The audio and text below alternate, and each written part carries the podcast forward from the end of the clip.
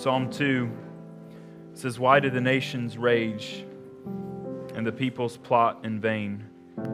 The kings of the earth set themselves, and the rulers take counsel together against the Lord and against his anointed, saying, Let us burst their bonds apart and cast away their cords from us. And he who sits in heavens laughs. The Lord holds them in derision, and he will speak to them in his wrath and terrify them in his fury, saying, As for me, I have set my king on Zion, my holy hill. I will tell of the decree. The Lord said to me, You are my son. Today I have begotten you. Ask of me, and I will make the nations your heritage and the end of the earth your possession. You shall break them with a rod of iron and dash them in pieces like a potter's vessel.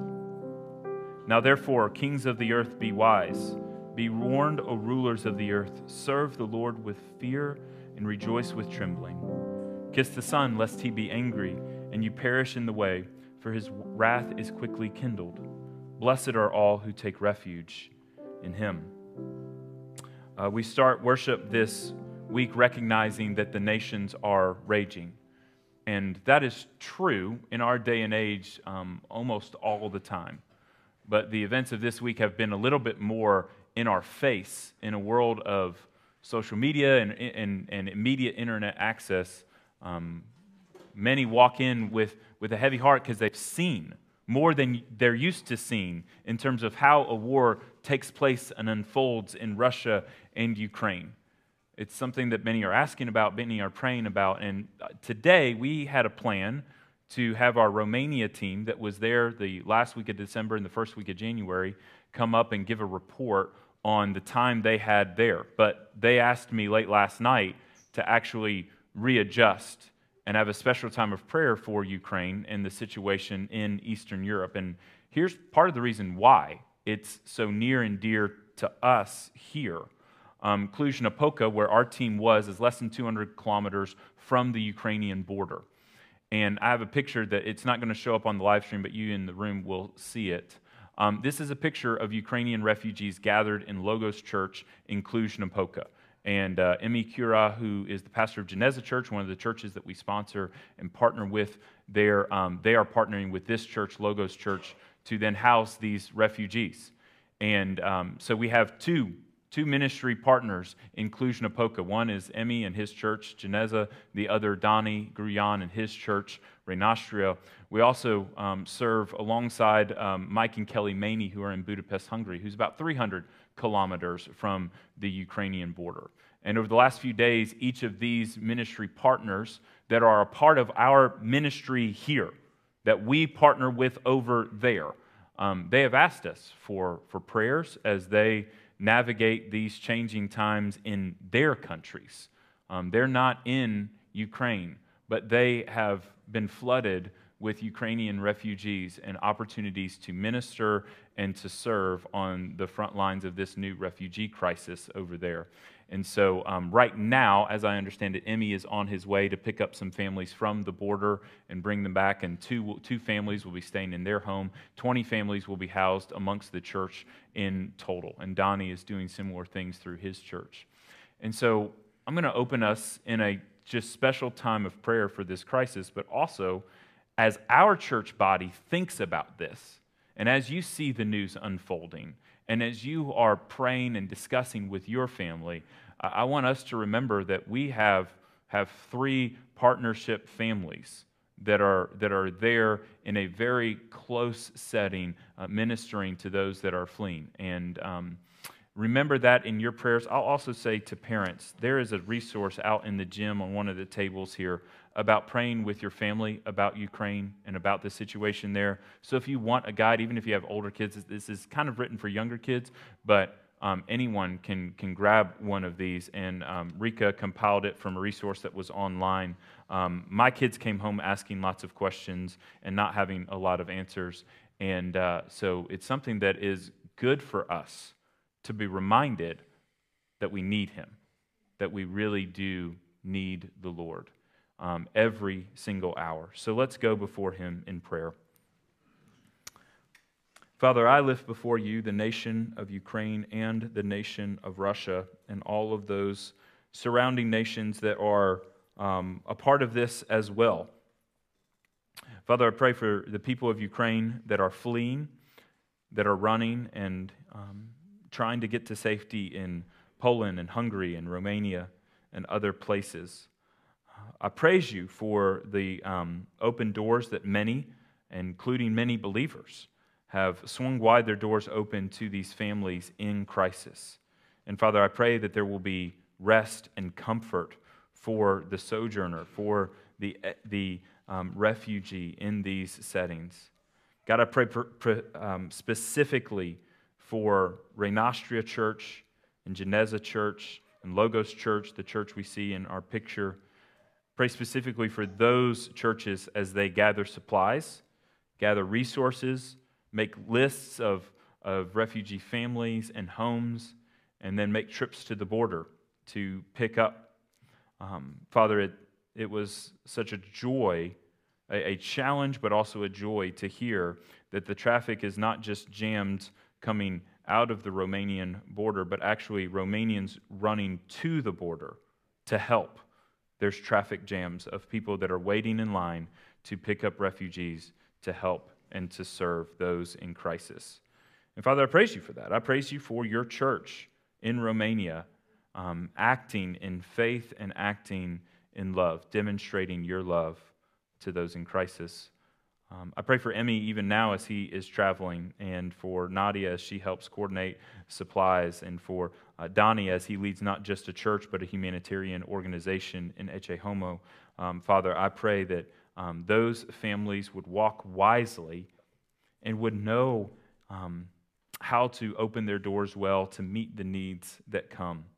I pray for the families that are leaving Ukraine behind, and many of them leaving behind um, fathers and grandfathers and brothers as men are staying to fight and women and children are escaping.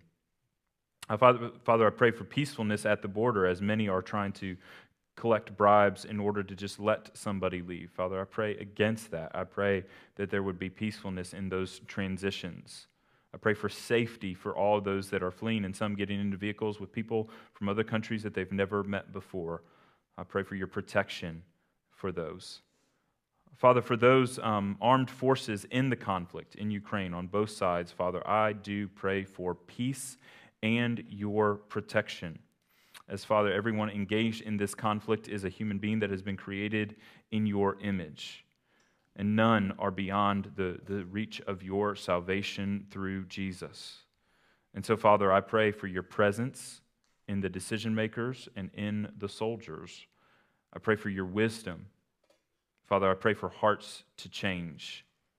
I pray for the church in Russia as they navigate their difficult path now.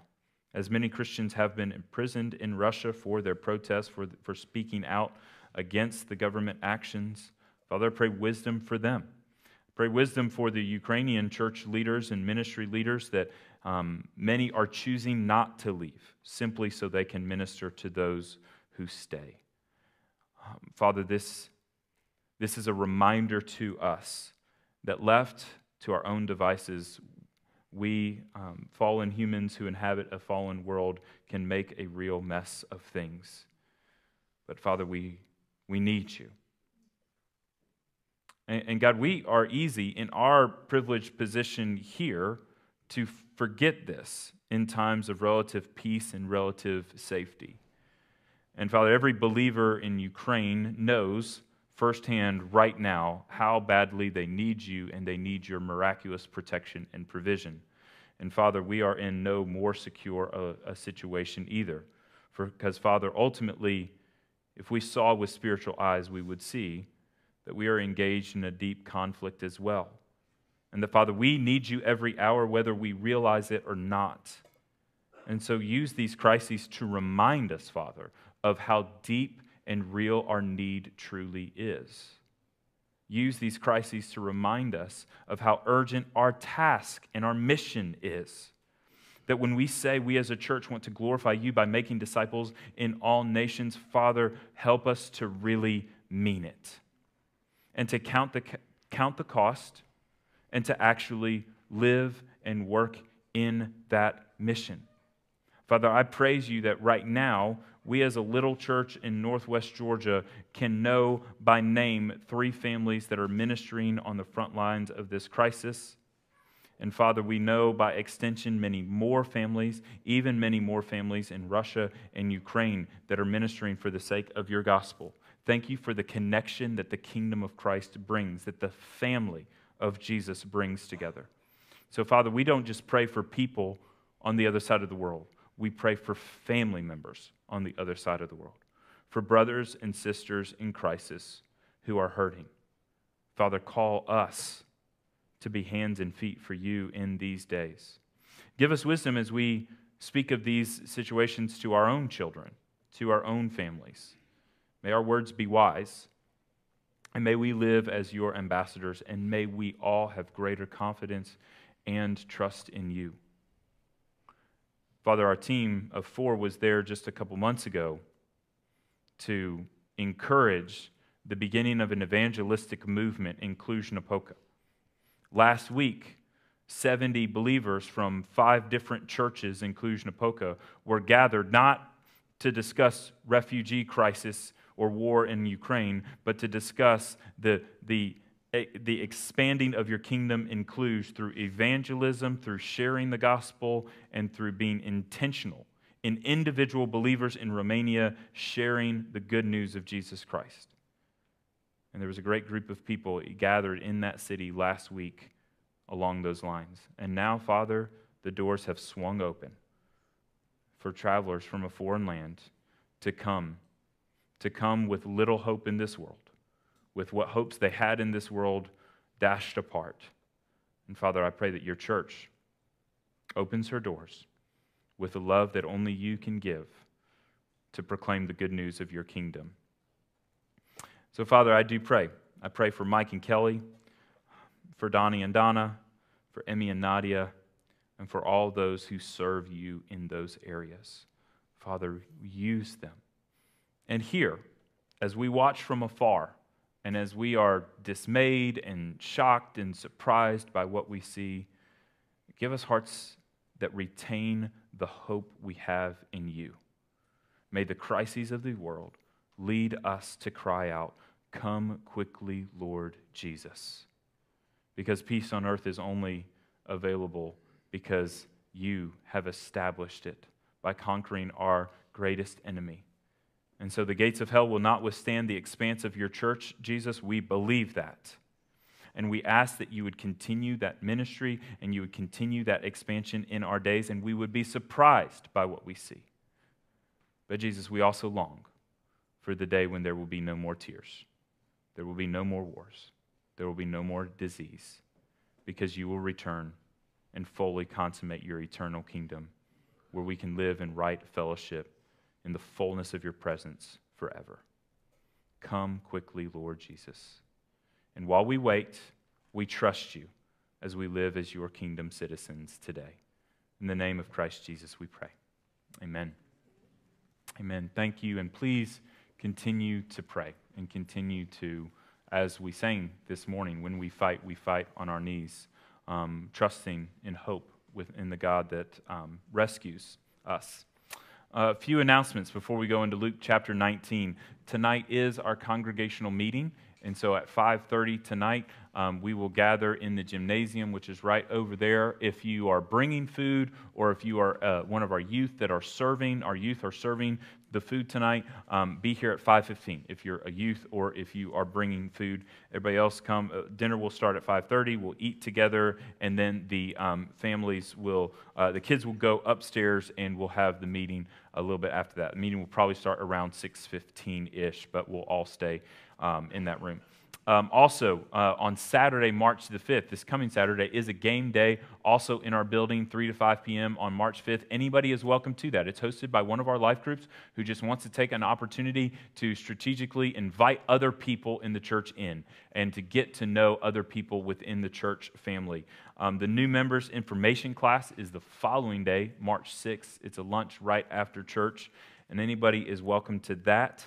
Um, March 12th, this is the last week to sign up for March 12th. Rebuilding Hope, our work day in the community on March the 12th. Um, there's a sign up sheet out in the gymnasium for that as well. And so please, please, please sign up. Um, tell us what you can do. That will also be there tonight if you want to sign up tonight. And lastly, we have a men's ministry event on March the 20th, and that will be a lunch after church um, uh, after the 10:30 service, about 12:30 or so, we'll probably get started with that. But that is Sunday, March the 20th. So men, make a note of that, and I'll get you some more details as they come out. Um, I'll also tell you, we've, we've got a pretty full house in here. We've got people gathered in the gymnasium too. So if it gets if it gets too warm and you want to move into the gymnasium, that, that's okay. Um, we have a screen set up in there. I know it's, it's pretty full in here right now. But let's open up to Luke chapter 19, and we'll start in verse 28 this week, and we'll talk about Christ's kingdom. We just said, we just discussed, and we just prayed about the fact that in our day, kingdoms rise and kingdoms fall. And, and even in this last year, you think about the, the media is so obsessed with Ukraine right now. And so that's right in our faces because it's so pressing. And, and we live in such an odd time in human history in that because of social media and the internet, we can see these things unfolding in real time. And we know here when bombs are going off there because we can um, automatic, we can immediately see photos and videos um, from what is happening over there. So it's a really odd time to see kingdoms rise and fall. But it's not just Ukraine. We've prayed in, in our services in the last year about all of the events that have transpired in West Africa and in Burkina Faso in particular where there is a, a president that's been deposed there and the military took over in the last six months. There's been an incredible famine there. There's been incredible uh, jihadist movements there in, throughout many countries in West Africa, leading people to feel unsafe, and actively be at risk every single day. And it was just last year, too, that we saw the, the fall of Afghanistan and the Taliban rush in, and that happened so, so quickly. And we're just reminded as we watch the news, as we trace current events, that human kingdoms rise and they fall. And there's conflict at all times, whether it's front page news or not. But there's always some kingdom raging, some government conflict, some armed uprising somewhere in the world at all times. And it can be so discouraging. It can be so dismaying to watch and see how it transpires. In Luke 19, you have this subtle, this subtle entrance of a king who claims authority, establishes authority in a, in a, in a kingdom which already has a king. A new king coming into a kingdom that actually kind of has multiple kings. It's a really complex structure in early Israel and the Roman Empire because the emperor called himself emperor and he lived in Rome. He didn't live in Jerusalem.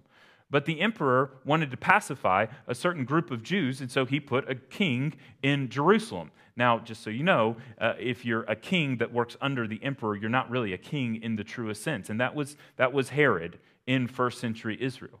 But there was a king in Jerusalem, his name was Herod. There was an emperor in Rome. There was a governor who was in Jerusalem at the time of Jesus' death, Pontius Pilate, that the king actually served under the Roman governor. And then you have Jesus. And in Luke 19, here comes Jesus coming in, being worshiped as king.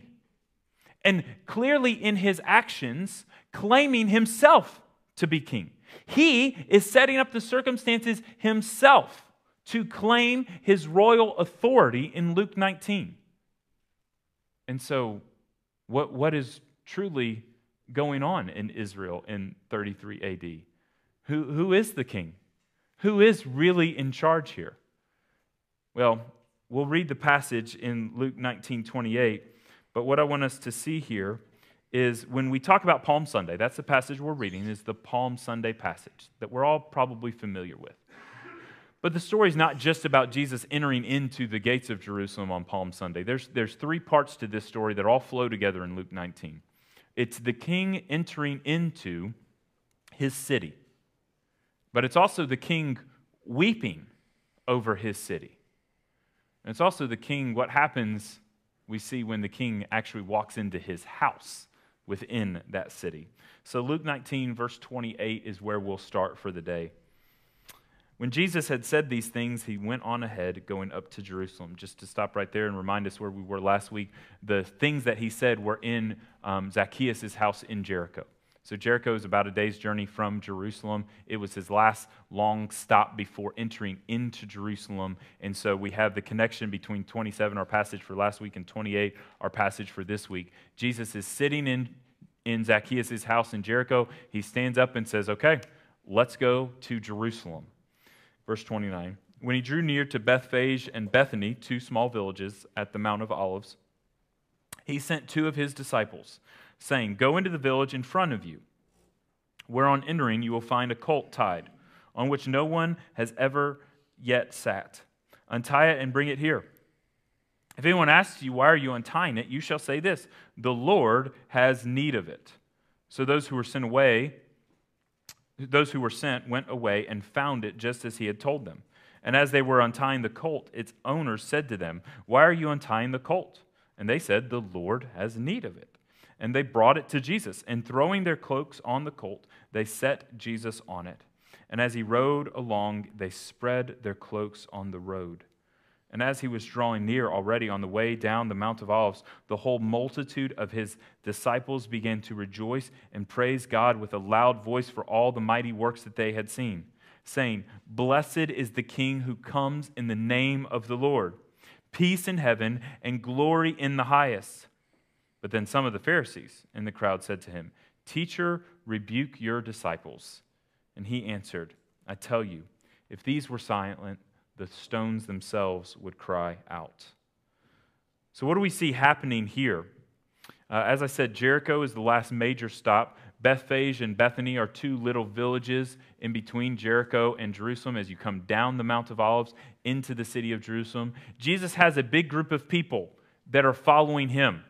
And this big group of people has seen some incredible things over the last few days, but certainly over the last few years. They have seen miracles. They have seen Jesus heal. They have seen Jesus heal sickness. They've seen Jesus cast out demons. They've seen Jesus cause blind men to see. They've seen Jesus raise people from the dead. They've seen him miraculously feed crowds. They've seen him walk on water. They've seen him control the wind and the waves. And they've heard all of his teaching along the way, too. And here we get the crescendo here we get this point of maximum energy and excitement from the followers of Jesus. Why? Because he's coming home.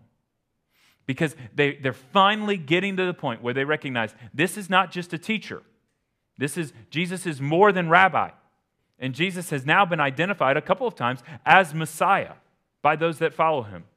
And they're starting to see this is the Messiah, this is the king who comes in the line of David, and now he's coming into Jerusalem, and nothing is ever going to be the same. And they're right. But they don't know how Jesus is going to do it. And they're continually eh, surprised. Every single step of the way, the disciples are surprised. And, and it's a lesson for us because God never really operates the way we would expect him to either. God doesn't work on our timelines. God doesn't work according to our expectations.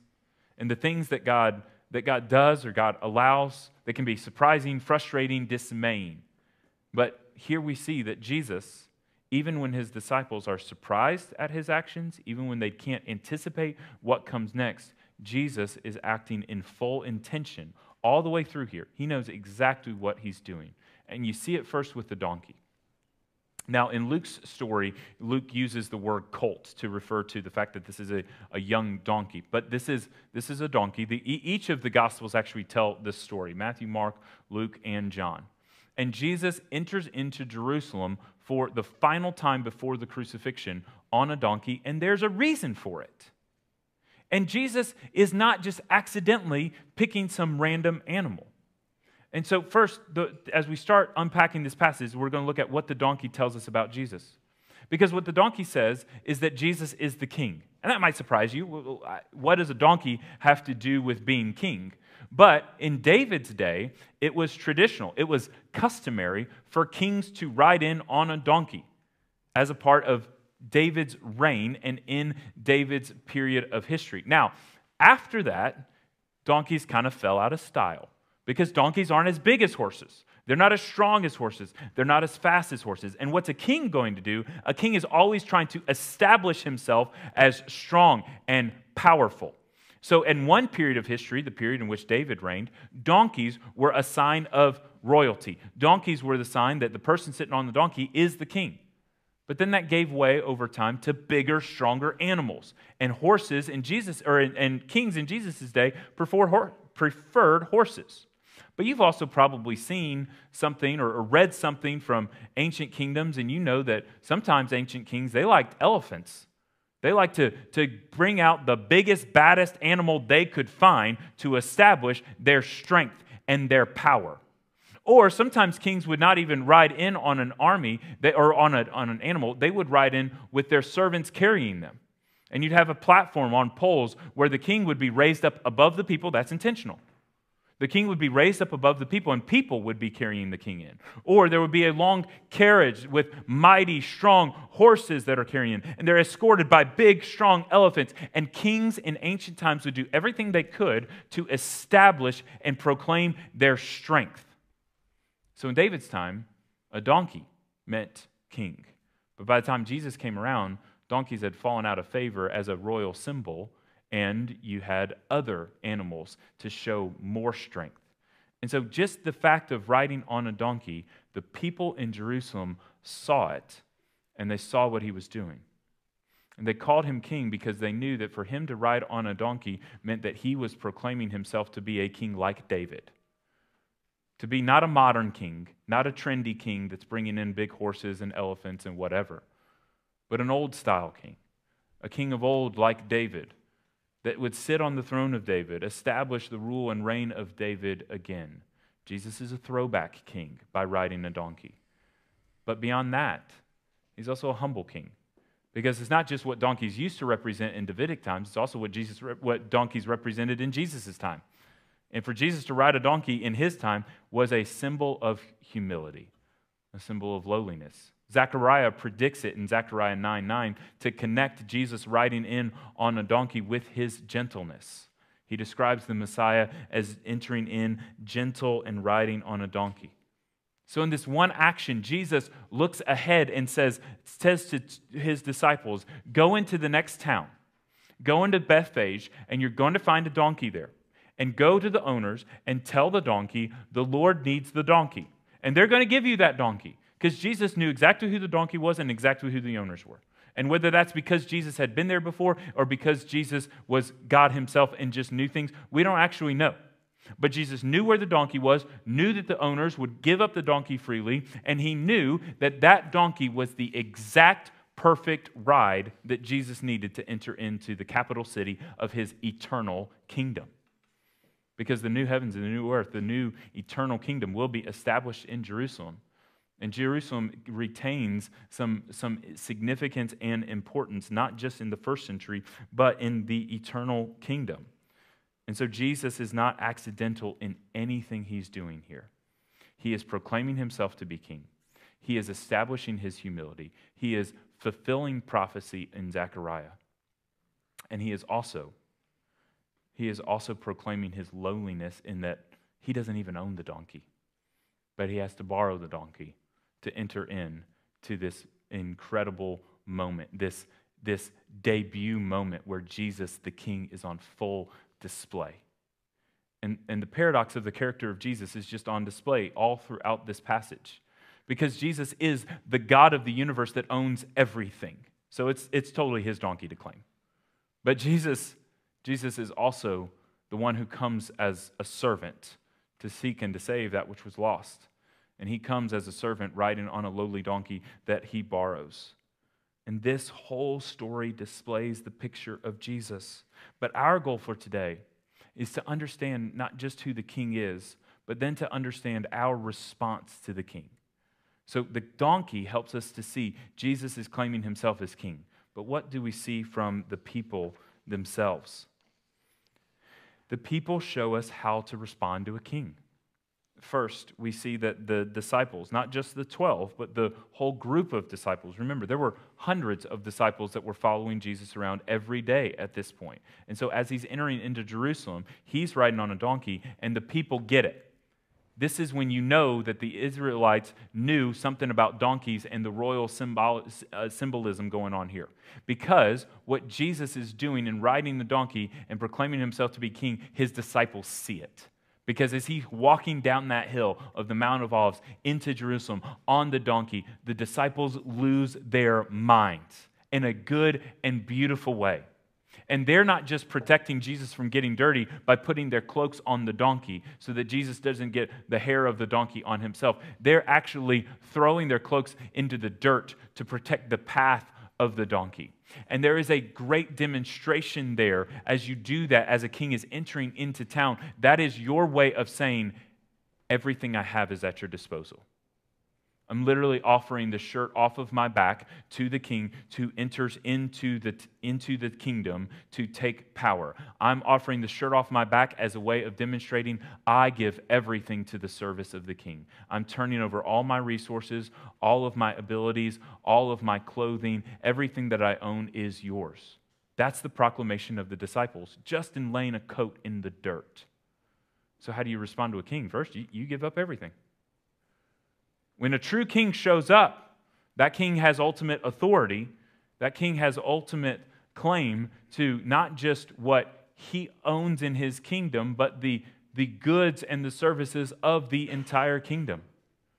And so we are called as servants of the king, as citizens of the eternal kingdom, to give up everything for the sake of following Jesus. It's been such a theme all the way through Luke. We keep saying, Follow me. That's what Jesus says. What does it mean to follow Jesus? It means give up everything. And here's another demonstration of it.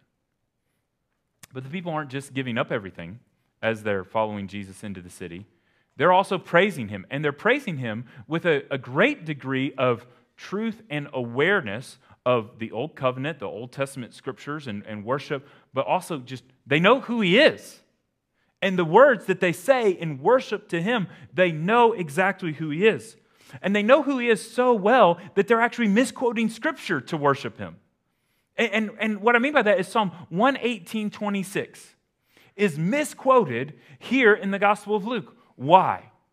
Because they recognize that they now have enough awareness of the revelation of who Jesus is to replace a pronoun with who Jesus is as the King. Psalm 118 26 says, Blessed is he who comes in the name of the Lord. And maybe some were singing that. In fact, that's what, what John records them as singing. Blessed is he who comes in the name of the Lord. But, but Luke shows that some were not just singing, Blessed is he who comes in the name of the Lord, but blessed is the king who comes in the name of the Lord.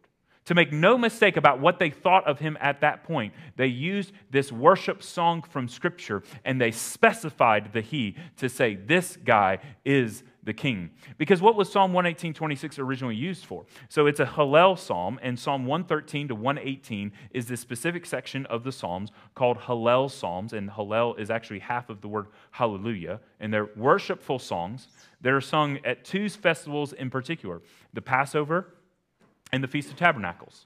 And they're worship songs to God, they're praise songs to God.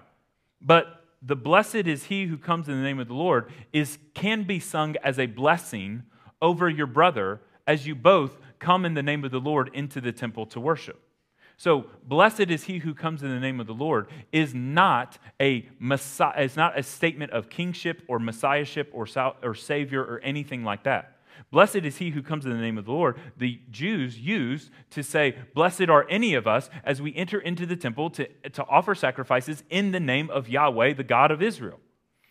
So for the people to then specify that and use that, that old ancient worship song that they all knew by heart and say, Blessed is this guy that comes in the name of the Lord, because he's not just coming to worship like we are, he's the king, and we're coming to worship him.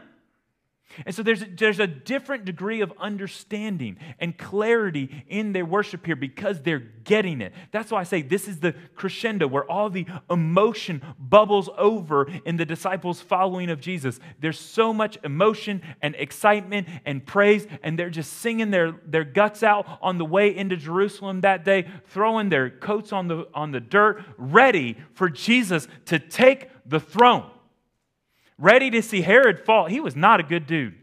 And they were ready for him to be gone. They were ready for the Roman soldiers to be out. And who knows what every individual disciple was thinking on that day, but they sure weren't thinking the next six days would, would pan out the way they did. Because this is Palm Sunday. This is, this is only a few days before Jesus would eventually go to the cross. So all of Luke 20 through 24, that all happens in one week. And so, as we're, we're going to unpack this for the next two months here, as we un- unpack 20, 21, 22, 23, 24, it's going to take us a couple months to get till Easter as we unpack these passages. But remember, all of this happens in one single crazy week, a week that changed human history. So, when I say the people were praising, I mean they were praising him as king.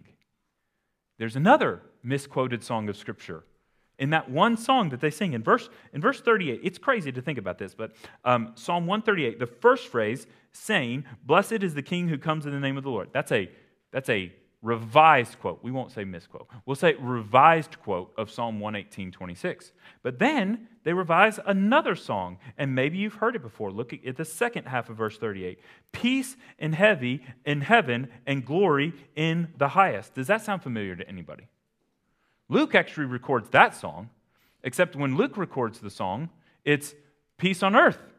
It's glory to God in the highest, and on earth, peace among those with whom he is pleased. It's the angel's song to the shepherds on the hillside outside of Bethlehem. But it's, it's singing about glory to God in the highest, which is what the people are singing on the way to Jerusalem that day. But instead of singing peace on earth, as the angels sang to the shepherds, these people are singing peace in heaven. And I believe what, what is happening here is that they are recognizing that the peace of earth depends upon the peace of heaven. And that in order to experience peace on earth, the peace of heaven has to descend onto the earth. And the victory against the powers that have that um, that cause that cause war on earth, that victory has to be established not just on earth, but in heaven. Heaven has to come down to bring the peace on earth. And so, more than they knew on that day, Jesus was coming to bring the peace of heaven to the earth. And on Friday, he was going to overcome the, the forces of evil.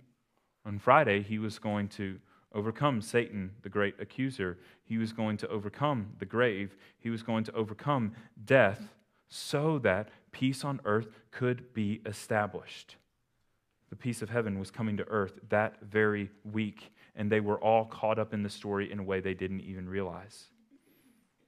So they were giving him everything. They were praising him in truth, and they were also trusting in him for their salvation. John 12 records a little bit more of the story of them singing not just "Blessed is the King who comes in the name of the Lord" and glory um, to in the highest peace on in heaven. Uh, John 12 also sings Hosanna. And you've, you've probably familiar with that as you think about Palm Sunday. When you think about Palm Sunday, you think about palm trees and the word Hosanna. Well, neither palm trees nor Hosanna show up in Luke's account. But in John's account, it's very clear that the people are not just putting their clothes down in the dirt, they're spreading palm trees down. And they're singing Hosanna, Hosanna, which translates essentially to Lord, save us. It's just a cry for salvation and they're trusting in him as their only source of salvation. But the palm trees, too, represent salvation because the palm trees became an important emblem in the nation of Israel during the Maccabean revolt that, that, that gave this small crack in the door of hope that the Jews could actually stand against the evil, oppressive powers from outside on their own. And the Jews, the Jews actually hoped that they would have some level of independence, some level of, of freedom from Rome in the Maccabean revolt. And so the symbol of the palm branches coming back was the symbol for this nationalistic desire for peace, for shalom that God had promised. And they saw Jesus is bringing it in a way that the Maccabean period never did. Jesus is bringing it in a full way, in a final way. That's where the palm trees come from. And so the king enters into his home country, and no walls fall down. No, there, there's no armed conflict as he's walking in on this donkey. There's no lives lost as he arrives at the gate. He's just welcomed in to the city as another traveler entering into the city. But everybody in town knows there's something going on with this guy. And this is the week of the Passover. So this is a Sunday. The Passover is on Saturday. The whole week is filled with extra people coming into town and extra uh, things going on surrounding the beginning of the Passover season in Jerusalem. And so Jesus has made news all over the city. Everybody knows he's there. Everybody knew this happened. You don't walk into ancient Jerusalem with people singing and shouting and calling you the king at the top of your lungs without other people in town noticing. The word of Jesus had spread. In fact, the crowd seems to be so large that depending on the different gospel accounts, most of the people are, or there's a big group of people that are coming down the hill with Jesus, but then there's also a big group of people that are coming out of the city to greet Jesus. So there's a lot of people. Some came with him, some met him outside the city, all there to worship and praise him as king. And what does he do? This, this is where it gets weird. This is where it gets a little surprising because people are singing over Jesus. Blessed are you, the King who comes in the name of the Lord. Save us. Save us, Jesus. And what is Jesus doing? Verse 41 He's crying, he's weeping as he enters into the city, as he catches a glimpse of Jerusalem, as he's coming down the hill, verse 41, he enters the temple, or sorry, verse 41, he drew near and saw the city, and he wept over it, saying, Would that you, even you, had known on this day the things that make for peace. He's saying, You're singing about peace, and you don't fully understand what you're singing about. You don't understand what peace requires yet. So he's weeping over the people He's weeping over the city. But now these things are hidden from your eyes. Verse 43 For the days will come upon you when your enemies will set up a barricade around you and surround you and hem you in on every side and tear you down to the ground, you and your children with you. They will not leave one stone upon another in you because you did not know the time of your visitation. Jesus is saying they're not recognizing. They're not really recognizing as a city, as the whole, what this peace is all about. They're not really recognizing who's visiting them right now. The time of your visitation, that means the king is showing up to visit the city of Jerusalem, and the king is weeping over Jerusalem because he recognizes they don't get it. Jesus is weeping not because he's about to die, although he is, and it's going to be terrible and it's going to be traumatic. But Jesus is weeping because these people are going to be lost and their time is running out. And their time is that day. That day is the day of salvation for them. That's why he says, It would that you, even you today, would recognize who's really in front of you, who's really walking into the city gates. But he's weeping because he knows they don't get it and they don't see it. Second Peter says, The Lord is not slow in fulfilling his promises, he's patient because he doesn't want that anyone should perish, but he wants all to come to repentance. That's why Jesus is crying, because he's recognizing his chosen people, Israel. They rejected him time after time after time after time. God and, and Israel, they got some history. There's a whole lot of blessing and provision and a whole lot of rejection bound up in that story where the nation of Israel rejected God the king for the sake of a human king.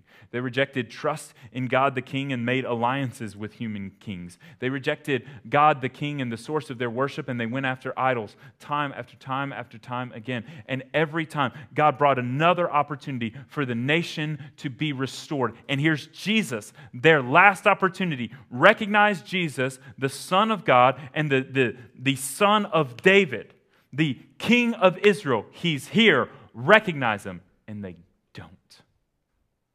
And it feels like some people do. But Jesus knows that there are people that are celebrating on the streets of Jerusalem that day that will be celebrating his crucifixion only a few days into the future. And so he's weeping, not for his pain, but for the lostness of the city. We see Jesus' emotion here, and we see that Jesus, as God and as man, cares and feels deeply. We say in Scripture that God is a God of love. We, we say that, that we believe that, but do we really see that and, and engage with that? Jesus identifies himself in Matthew 11 as the one who is gentle and lowly in heart. Uh, God identifies himself as the one who is near to the brokenhearted in Psalm 34 and saves the crushed in spirit. Jesus is weeping for the lost, and he still weeps for the lost. And you don't think Jesus is concerned about the circumstances of our day that look so terrible? And back to, back to Ukraine and Russia, you don't think Jesus cares about that? I believe that God the Father weeps over those that perish even today. But, but Jesus has established a plan. He weeps not because there's nothing that can be done, but he weeps because what has been done is being ignored. He weeps because he's going to the cross to pay the penalty for the sins of Jerusalem, and many that are in Jerusalem that day will miss it. And then he comes into his house in verse 45. He enters the temple and he began to drive out those who sold, saying to them, It is written, My house shall be called a house of prayer but you have made it a den of robbers. And he was teaching daily in the temple. The chief priests and the scribes and the principal men of the people were seeking to destroy him, but they didn't find anything they could do, for all the people were hanging on the words. Jesus, this was not the first time he showed up in the temple. The first time is actually Luke 2. First time Jesus comes into the temple, he doesn't walk in, he's carried in by his mother. And his mother comes in, and, and Simeon is there as Jesus is being dedicated at the temple. And Simeon says, This is a light for revelation for the Gentiles. And this is the glory of Israel. This child. That's what Simeon sees. The next time we see Jesus in the, in the temple is a few years later. He's 12 years old and he gets left behind at the Passover because he wants to stay and chat about the law with the teachers and the scribes. And he says, Didn't you think, he says to his mother, Didn't you think I would be in my father's house? And we know from the point that Jesus is, is 12, which is two decades before this event, he called this his father's house. This is his house. This is his place where the presence of God has fully dwelt. But Jesus, Jesus is the new revelation of the temple. Because the first time, this is not the first time that Jesus caused a ruckus in the temple. You have Jesus the infant entering into um, the temple in Luke 2. You have the age 12 Jesus, not long after that. And then in John 2, at the very beginning of his public ministry, he does the same thing he does in this passage. Each of the Gospels record Jesus driving people out of the temple, but he did it twice, both at the beginning of his ministry and at the very end of his ministry. And at the beginning of his ministry, you see it in John 2. He is establishing his authority, his claim over his house. And here he is at the very end making it clear you guys have missed the point of all of this. Because those that were selling in the temple, they were oppressing the poor. They were, used, they were manipulating the law of God and misusing the decree of God to take advantage of the poor in their midst. And, and this area where they were selling was actually the area that was intended for the Gentiles to come in and observe and observe and to learn and to hear about the God, Yahweh, the God of Israel. And in this very section, they were not just not letting the Gentiles in, but they were taking advantage of the Jewish poor. And Jesus is driving them out, saying, quoting two scriptures, both Isaiah 56 and Jeremiah 7, to say, This is supposed to be a house of prayer, but you have made it a den of robbers. So then what? What do we do in response to this Jesus that has so much depth.